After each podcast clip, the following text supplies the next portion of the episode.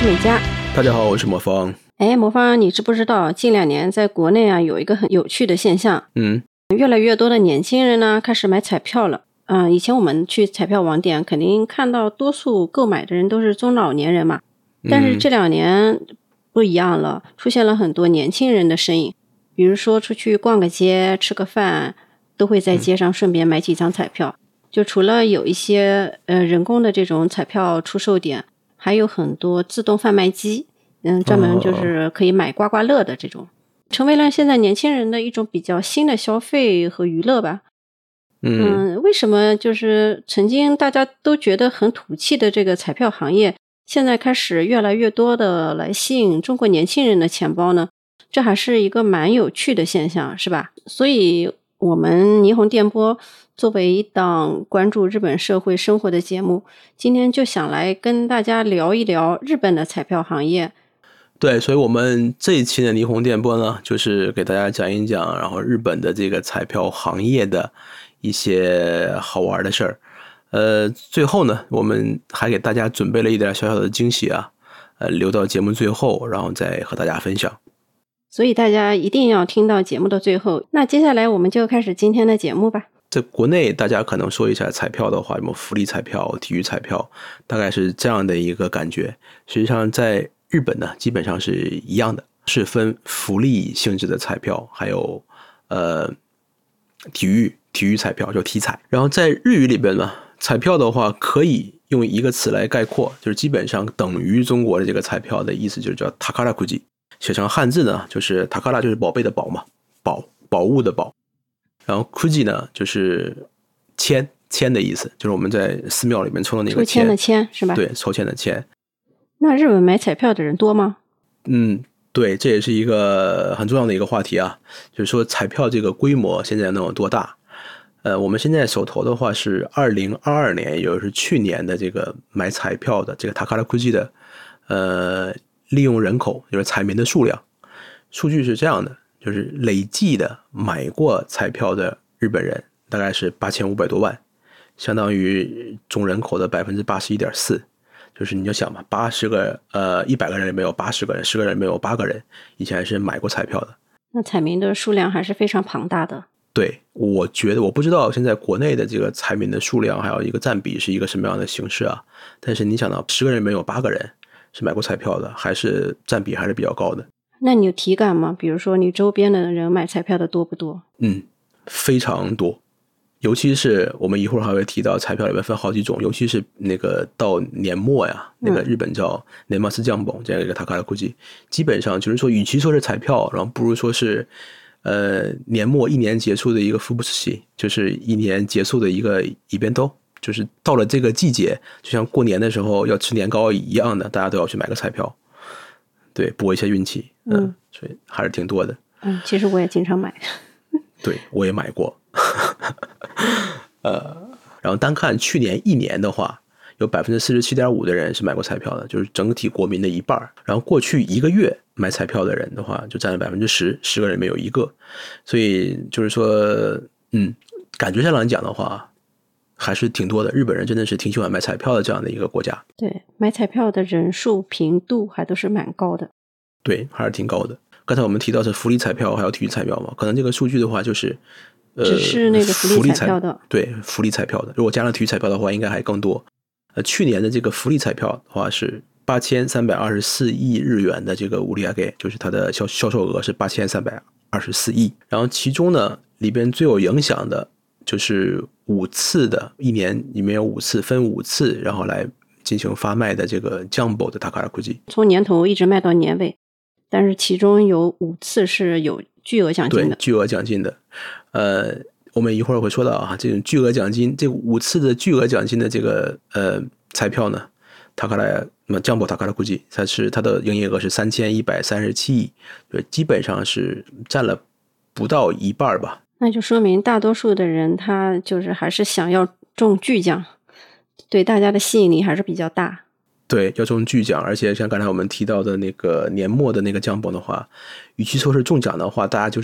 就相当于是年末图一个乐呵，大家一定要去买一个，然后碰碰运气，像是一种好彩头。对，像年货的一种。大概是这样的一个感觉吧。我们再说一说这个彩票的种类，刚才比较细分的话，大分的话是两大块，一个是福利彩票，就叫 Takarakuji， 然后另外一种彩票的话，体育彩票叫 Sports Kuji。 这两个彩票的它的根本的区别就是发行商是不一样的，我们可能不能用这个发行商这个词啊，因为说发行机构是不一样的，因为他们可能不是商业性质的啊，就是 Takarakuji 福利彩票的能发行福利彩票的是各个日本的各个都道府县、国内的省政府啊、市政府啊这样的。具体一点说的话，就是都道府县47个，相当于国内的省一级的行政区，然后再加上19个还是20个政令指定都市，相当于国内的直辖市。只有这些机构的话，它是可以发行福利彩票的。然后发行体育彩票的话是日本体育振兴机构这样的一个机构，然后它的历史比较浅啊，是1998年，然后根据一个什么振兴机构的一个法，然后才开始发行体育彩票的。就是这样说的话，就是两大类，一类是福利彩票，然后一类是体育彩票。然后福利彩票这一部分呢，就是占比应该比较大吧，可能在大家这个心目中的地位可能也比较高。基本还会有细分，里边还会有细分，对，有刚才说的巨奖和一般的其他的种类。对对 对， 对，就是巨奖一年有5次的，就日文叫 Jumbo Takarakuji， 一年有5次，然后分别是年末的，就最有人气的、最有名的那一次，就是年末的那个 年末 Jumbo。 之后的话是2月份的时候有一个情人节的彩票，情人节也有巨奖啊。对，情人节叫 Valentai Jumbo，这是情人节的巨奖的一次彩票的一个机会。然后再向后的话，4月份的时候是 Dream Jumbo， 梦想，这个对梦想的巨奖，这是第3次。然后到夏天的时候，夏天这个叫夏Jumbo，就是夏季的那个巨奖。Summer Jumbo， 对 ，Summer Jumbo 就是英文的 Summer， 日语 Summer。对，正式的叫法，像佳姐说的，叫三八酱包，不是哪次酱包。因为我暑假的时候去日本旅游的时候，我自己买了3张三八酱包嘛。对，买了3张，有点可惜，就没有中奖。回头可以把我买的3张彩票放到 show notes 里给大家看一下。对，大家可以去看一下，这个设计的还是挺精美的，还是挺好看的。对。我们说回来啊，所以它是叫三八酱包。这个呢是相当于一年5次里边，这个是第2大的，就是一个冬天的年末吃的是年末吃酱包嘛，然后夏天的话就是三八酱包，这两个是比较大的，在日本彩民心目中算是比较高的。还有的话就是在秋天的这个季节的，也是马上就要到了这个季节的，叫万圣节的 Halloween 的一个酱包。今年的话是大奖的话是5亿，5次巨奖的话它都有时间规定，那平时想要买点彩票的话还是会有其他的种类可以买。还有很多就是每周开奖的，然后根据玩法不一样的，还有很多其他的一些小型的这个彩票，比如说就是我们国内类似于我们国内的那种刮刮乐，日本叫 Sklarci， 然后你把它刮开了以后你就知道啊自己是不是中奖了。刮刮乐的话，一张彩票是200或者300日元，这个因为我们没买过，我就是看它这个官方网站上是说根据这个中奖率不同，奖金也不同，最多就是几千万吧，几千万也可以啦。就一刮个100-200万的话，我觉得这个性价比是挺高的了。那自然性价比是挺高的，你花了一个买汽水的钱，然后中了100万，性价比当然是高的。还有一种就是数字游戏，这数字游戏的话，其实有2种，是叫 Numbers 的3和 Numbers 的4。顾名思义，就是一个是4个数字，一个是3个数字，不管是3个数字还是4个数字，每一注都是200日元。奖金的话，最高金额都是2000万，2000万的话，按照现在的汇率的话，就是100万嘛。200日元一注，就是10块钱，10块钱可能能中到100万，还可以是吧？相当可以，如果是中的话，除了我们提到的这个Jumbo， 然后刚才说到这个 Scratch， 然后还有 Numbers 以外的话，还有什么其他的吗？就福利彩票里面有，就是还有一种乐透。乐透的话，它有3种类型嘛。第一种就是从1到37里面选择7个不同的数字，这个叫乐透7。然后从1到43里面选6个不同的数字，叫乐透6。还有一种就是从1到31里面选择5个不同的这个数字的话，就叫迷你乐透。乐透7的话是300日元一注，就是15块钱人民币一注。每一注的奖金最高可以到6亿日元，然后如果是就是前一次没有中奖的话，它那个奖金就会自动的滚到下一期嘛，最高就可以到10亿、其实还是蛮多的。乐透6的话是200日元一注，10块钱一注，那么它最高的金额应该是2亿日元。要是就是前面没有中滚到后面的话，那最多是可以到6亿日元的。迷你乐透的话呢，它就跟前两个有点不一样，它没有那种累积的奖金，就是不能滚到下一期去，没中就没中。它是200日元一注，每一注的最高的奖金是4000万。这个迷你乐透的话，就是比起来6跟7的话就差得比较远了。但是实际上它投注金额跟乐透6是一样的，对吧？但是它的奖金少很多。那是不是我想是因为它概率会高一些？可能是因为这个原因吧。奖金比较多的可能就是这么几种，还有一些就是更小众的更冷门一点的话，可能除了那些非常狂热的产品以外，大家可能也不会涉及到。比如说那个 Takarakuji 它有 Jumbo 以外的话，它还每个月发一些不太一样的一种奖金金额比较少的彩票。比如说可能现在这个月的话是发的叫赏月的彩票吧，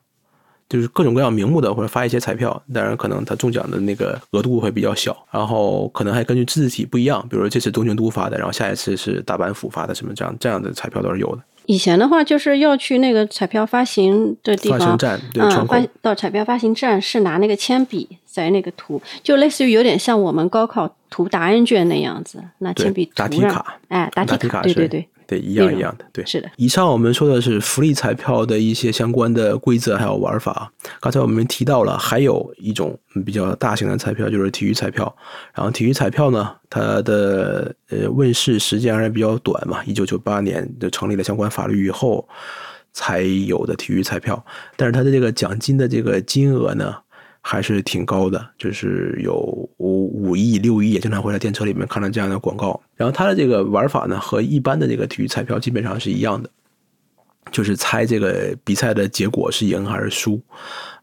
它的这个比赛的对象呢就是日本的 J 联赛，足球联赛，对，所以就是比如 J 联赛它的主场的这个球队如果赢了的话你就选1，然后输了的话你就选0，对吧？然后平了的话或者其他结果的话你就选2，然后看你是猜的是对了还是错了，大概就是这样的一个玩法。然后 Toto 还有那个 B 股有两种，它的区别最大的区别呢就是 Toto 的话，这个所有的比赛的赢还是输的话都是你自己去选的，自己去填的。这个可能针对的人群就是球迷啊，他们可能会喜欢这种模式嘛，就猜一猜这个比赛谁赢啊，谁能输，可能还是有一点技术含量的哈。对。然后对那种没有对足球不是很懂的，但是也想玩彩票的这样的人的话，就是有一种就是完全计算机投注的，所有这个你买了一张彩票，这个胜负的这个结果都是计算机帮你预测好的，就类似于我们中国买随机几注这个意思。对。那我只能去买这个 big， 因为我不是球迷啊，我也不知道谁会赢谁会输。那我只能随机了。那我想问一下，你有没有买过彩票？大概买彩票的这个频率是多少？每次买多少钱呢？买过，我就是因为没有想说通过这个彩票然后一夜暴富的这个期待，基本上是没有，所以就相当于一年过完了，然后做一个总结，就像新年晚上吃一碗荞麦面的一个感觉是一样的。我经常会买那个 Numbers 帐篷的Takarakuji，一袋儿里边是10张，然后一张的话300日元，所以一袋的话10张就是3000日元。日本这个巨奖彩票的话，它是有两个概念，一个是组别，另外一个是它的番号，就是说第几组的第几号这样子的。就是说你买彩票的时候呢，其实是有两种方式，一种叫连番，连番的话就是你买一口袋，那里面是10张彩票，他们这10张彩票是同一个组里面的10连号。还有另外一种方式呢，就是叫巴拉，就是分开的，啊，分开的。但是实际上，对，实际上呢，它是组是分开的，但是它那个里边的号其实是连在一起的十连番。一般我们买的话都会买10张，是为什么呢？因为它末等奖吧，就会有说一个数字多少你是得300块钱，就是只要你是买了10张的话，那你肯定至少是会中到一张彩票，300这个肯定是会中到的。哎，末等奖。买连番和这个买不同组的有什么区别呢？日本它这个彩票是这样子的，一等奖说是哪一组的哪一个号码，那是一等奖，某一组的某一个号是7个亿，然后呢，它的前面一个号，同组的前面一个号和后面的一个号的话，分别是 1.5 亿。所以你要是买这种连番的话，你10张，你如果能中这个大奖的话，那你前后也都是被你买来的，那你就中这个10亿的几率就是非常的高。你要是买的是那种散装的，那么你就散装，散装的，对吧？那就是这个形容的非常准确，散装的，对。对，然后你就只能中到那么一个奖，就是你是有机会中到那个一等奖7个亿的，但是你要想前后都收入囊中，那就这种形式就是不可能中了。对，所以我们买彩票的话呢，基本上就是总是买10张。你是买连番还是买散装？据说呢，就是你要是想中这个巨额奖金的话，那你就是买连番。但是那种散装的话，据说中奖率这个几率比较高一点。如果要是博的话，还不如博一次大了，对吧？对对对。所以就买连番的应该是比较多的。对，但你一般在哪买彩票呢？你是喜欢去就是彩票发注站买，还是说去这个网上买？网上买或者怎么样，对吧？我一般都是去彩票发注站买，而且就是还有这样的，日本有一个活动叫 Kouen no Megami， 就是幸运女神。实际上就是找了一些漂亮的小姐姐嘛，每一年可能不一样的，作为这个卖彩票的这种宣传的，像偶像团体的这样的一个存在吧。类似于是足球场上那种足球宝贝这种性质吗？而且他们不光是干巴巴的站在那儿啊，他们会去一些投注站比较火的那种投注站的话，他本人会站在那儿递给你，然后还会说恭喜，祝你中奖啊之类的。哎，你说到这个比较人气的投注站的话，哎，我想起来了，就是在东银座那边有一个非常人气的投注站。每次到那边去买彩票的话，就是队伍是非常的长，都有人在那边维持秩序。有一个人举一个牌子，就说这个队伍的最后尾在哪里。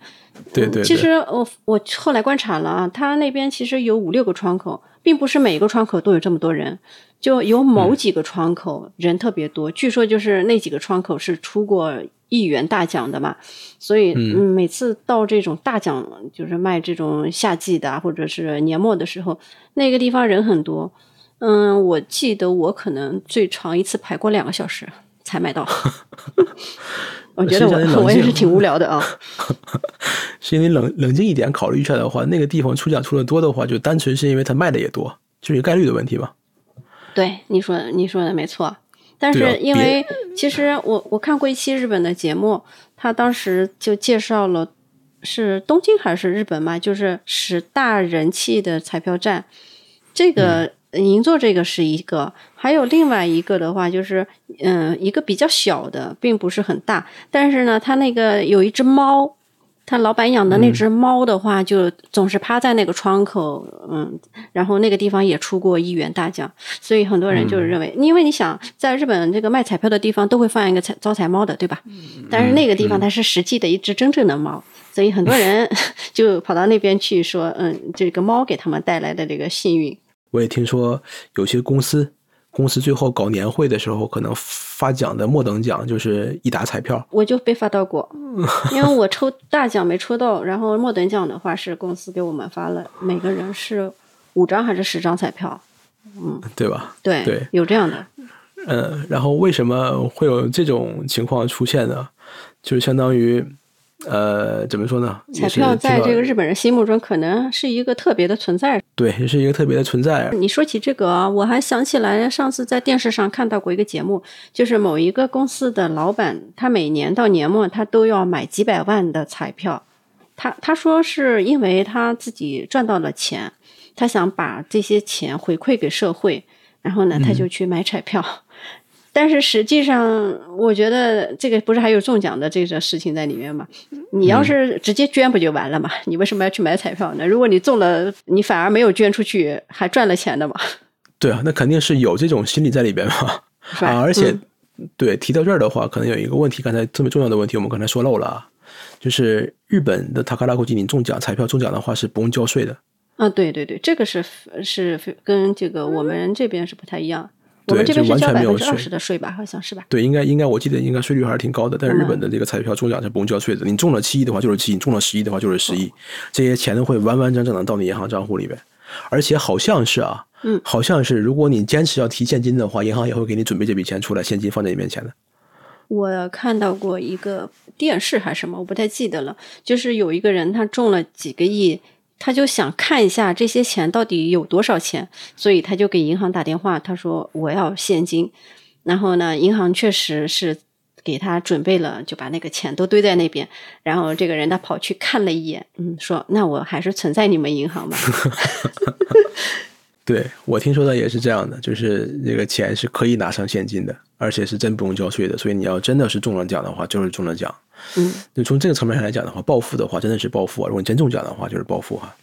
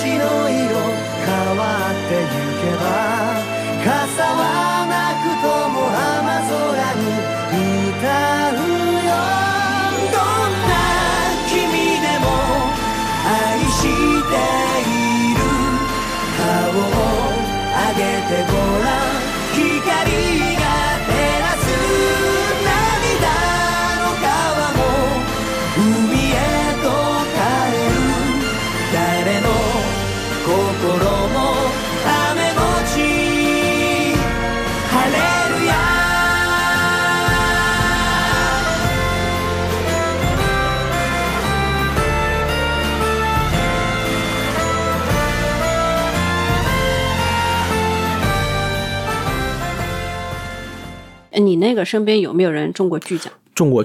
身边啊，就是巨奖的话不是啊，1亿的话当然没有，但是我听说过的，我认识的人里面有中过1000万的。我认识的有一个人，他中过2次1000万，他亲口跟我说的，是以前我们的一个客户。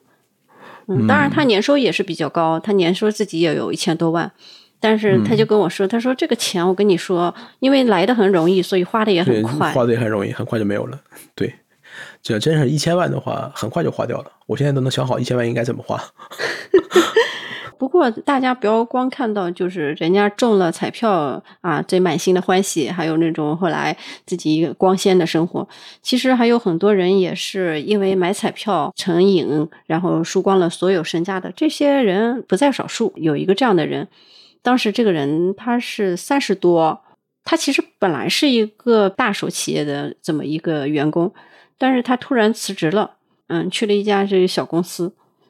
为什么呢？欠了很多钱，然后呢，他还请了一个律师，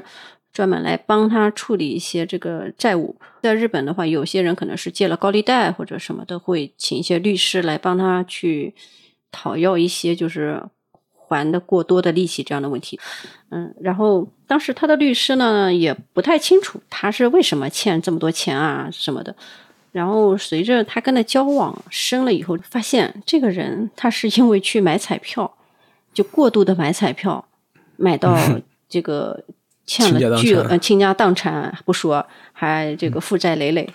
很多人他就是有赌徒心理，他就想一夜暴富，所以可能买彩票他也会上瘾，不光是把自己的储蓄啊用完了，然后还要去借债。玩一玩啊，或者就是制造一下气氛啊，这些是 OK 的，因为你花的钱是可控的，几千日元或者几百日元，这都是可控的。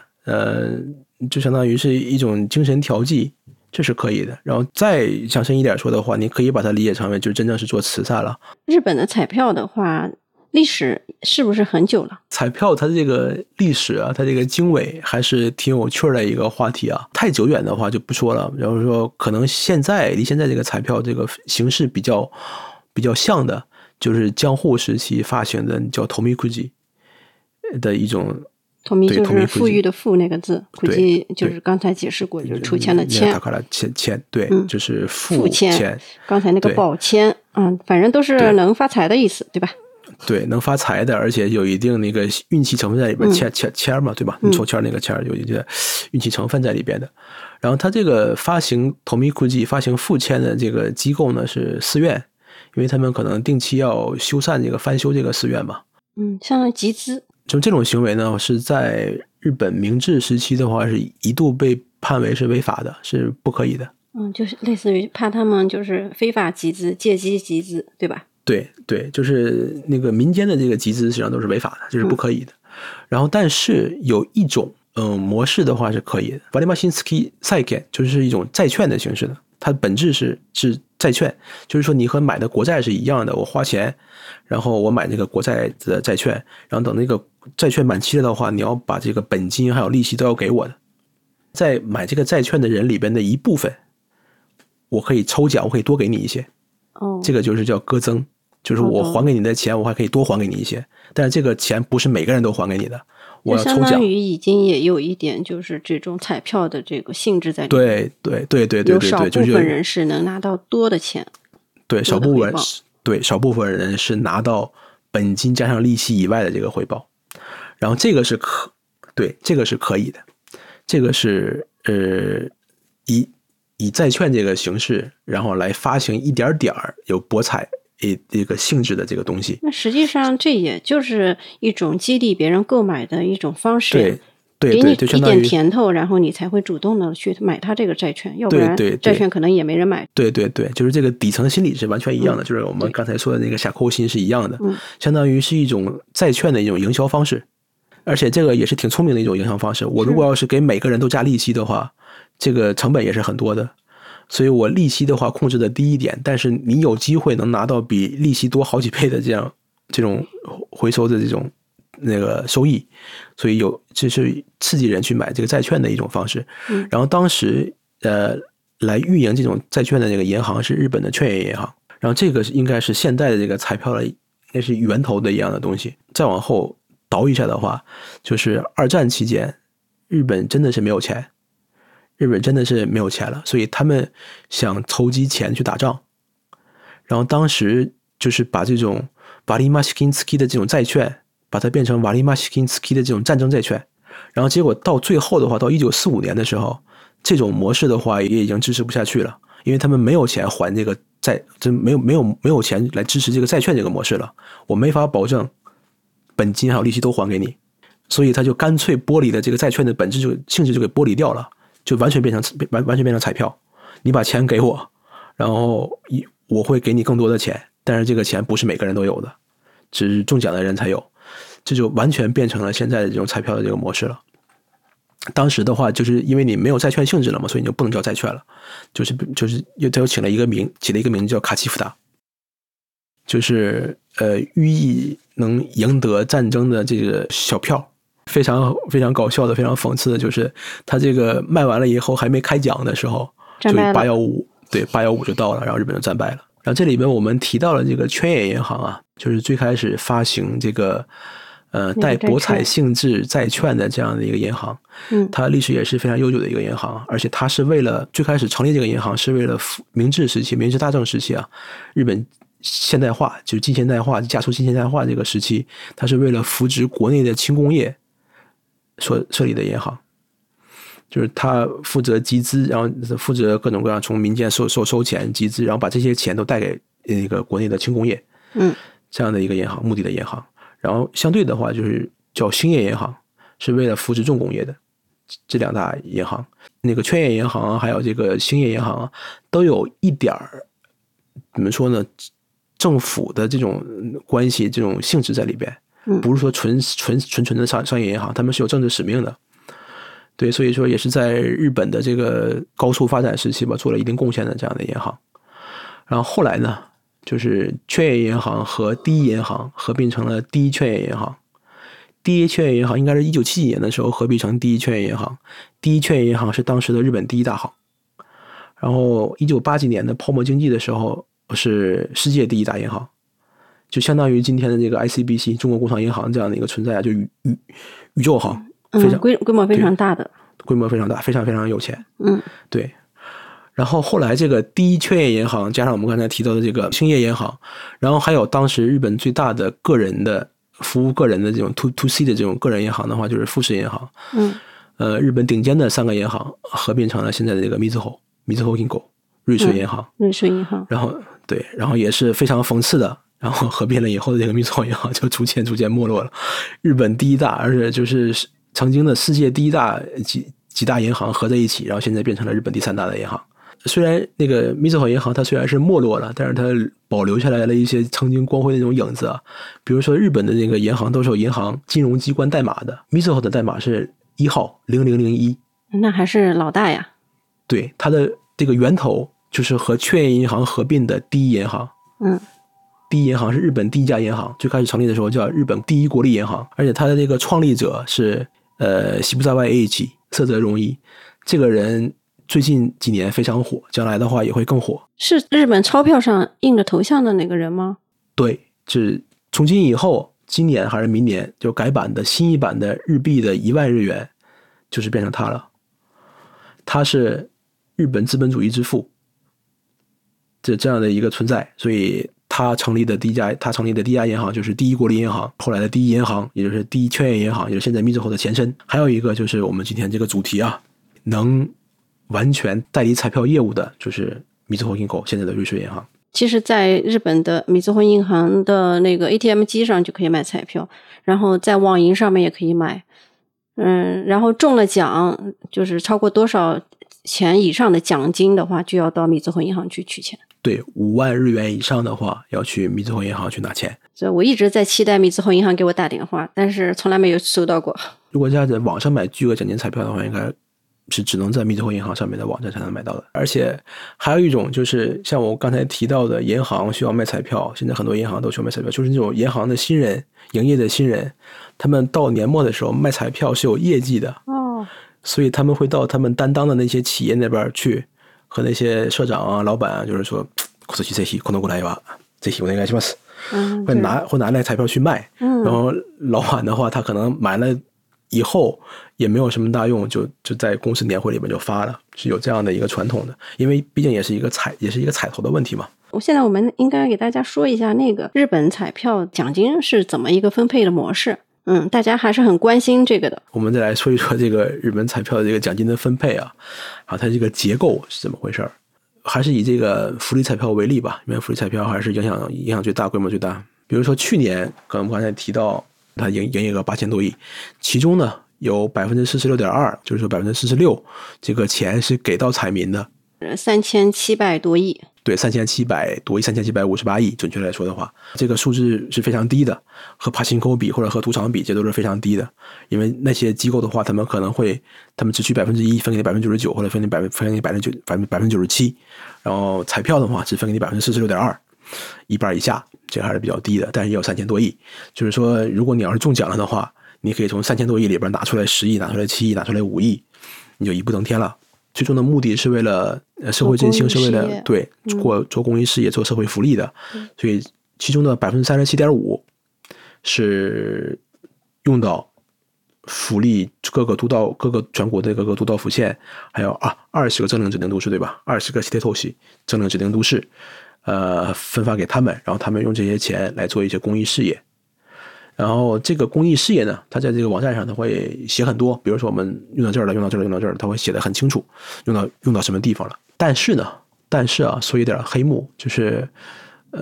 不是官方信息，就是平时我们能听到的，小道消息是吧？对，我们听到的一些小道消息，但是也是有一定根据的小道消息。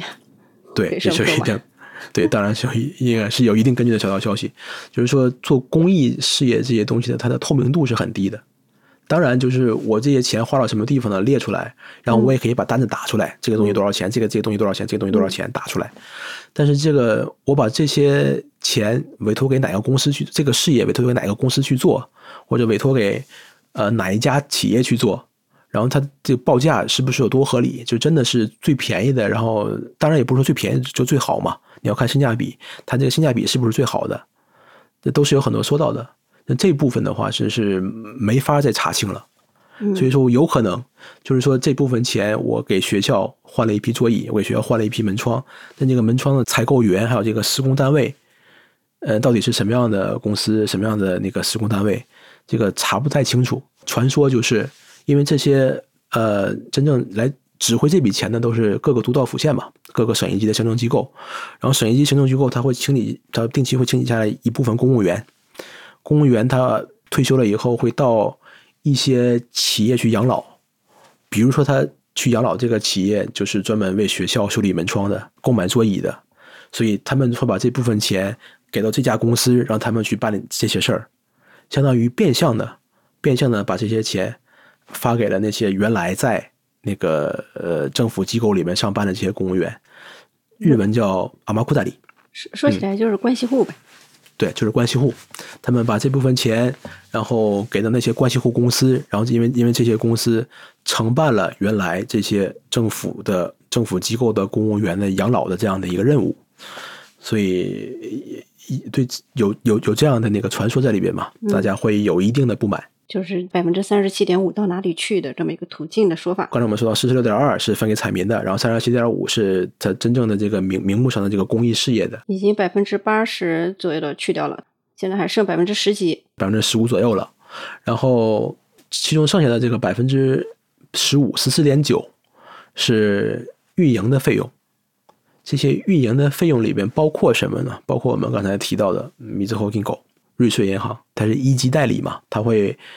不光是它自己的收益，还有下包给其他的公司。对对对，实际上这些彩票运营的话还是有很多非常细的工作的，比如说你要印彩票，然后海报，然后而且就是这些钱，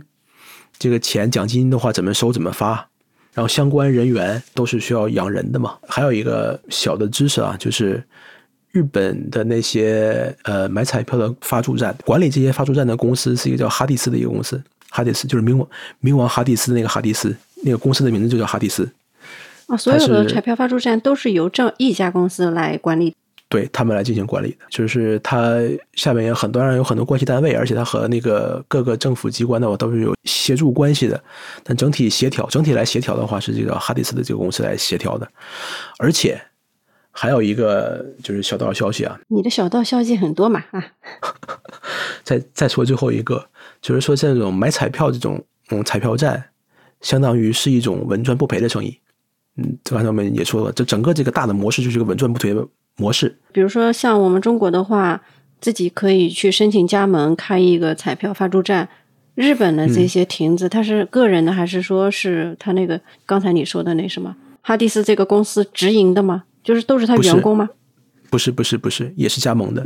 是吧？对，但是这个加盟的权利是管得非常严的啊，就是门槛很高是吧？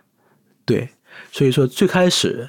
这个可以经营彩票的这些一个一个门店，它是什么样的？我也是听别人说的啊，它的这个那个选举方法是在二战的时候战争中死了男丁的，就是家里边已经没有男人了。哦，其实类似于有点照顾这种遗孤是吧？对，照顾遗孀的，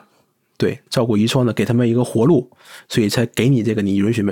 你去卖彩票，然后这种对，然后你就可以从里边分一部分成给你，所以算是一种对普通人来说的一种利权，补偿对吧？对，就是这个执照不是说每个人都可以的，它会限制的，所以这个执照是给一些真正需要的人。我是这样听说的，就是说战争的遗孤，他们是最开始第一批的那个投注站。还有的话就是剩下的 1.4%， 这 1.5% 左右，比较小的一部分，比例来说应该是比较小了，但是也有117亿的这个金额的这一部分钱是用来宣传的，就是比如说是请这些明星来代言做广告，这个应该是算在这个 1.4% 里边的吧？我个人觉得是算在 1.4% 里边的，然后或者就是算在 14.9% 里边的，大概就是这样吧。其实我们也聊的差不多了哈。我们也就是说通过自己在日本买彩票的这么一些经历吧，顺便就是自己看看这个彩票的知识，因为只是买过嘛，从来没有研究过。今天也算是跟大家一块儿学习了一下。对，分享一下这个彩票的背后的台前幕后的一些，然后前生今世的一些东西，然后可能会为大家今后对待彩票的这个态度起到一些参考的作用。当然可能也不用我们来说吧，大家应该心里都有这个衡量的标准，就是说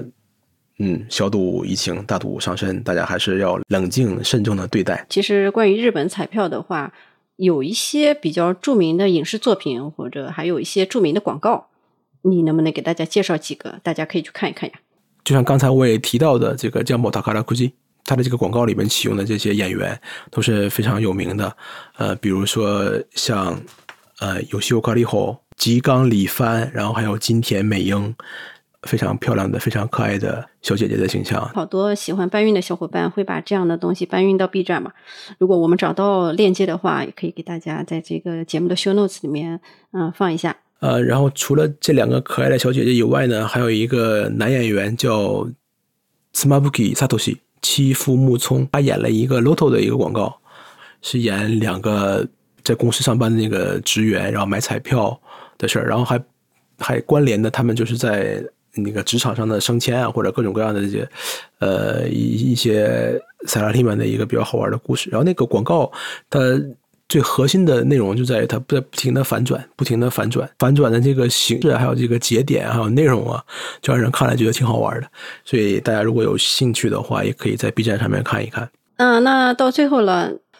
现在进入我们的那个彩蛋环节。我们在一开始也向大家预告过啊，我们这边会有一个非常大的惊喜，你来说说吧，什么大的惊喜？现在これから就是今年的万圣节的这个Jumbo的Takarakuji，我们要买一个连班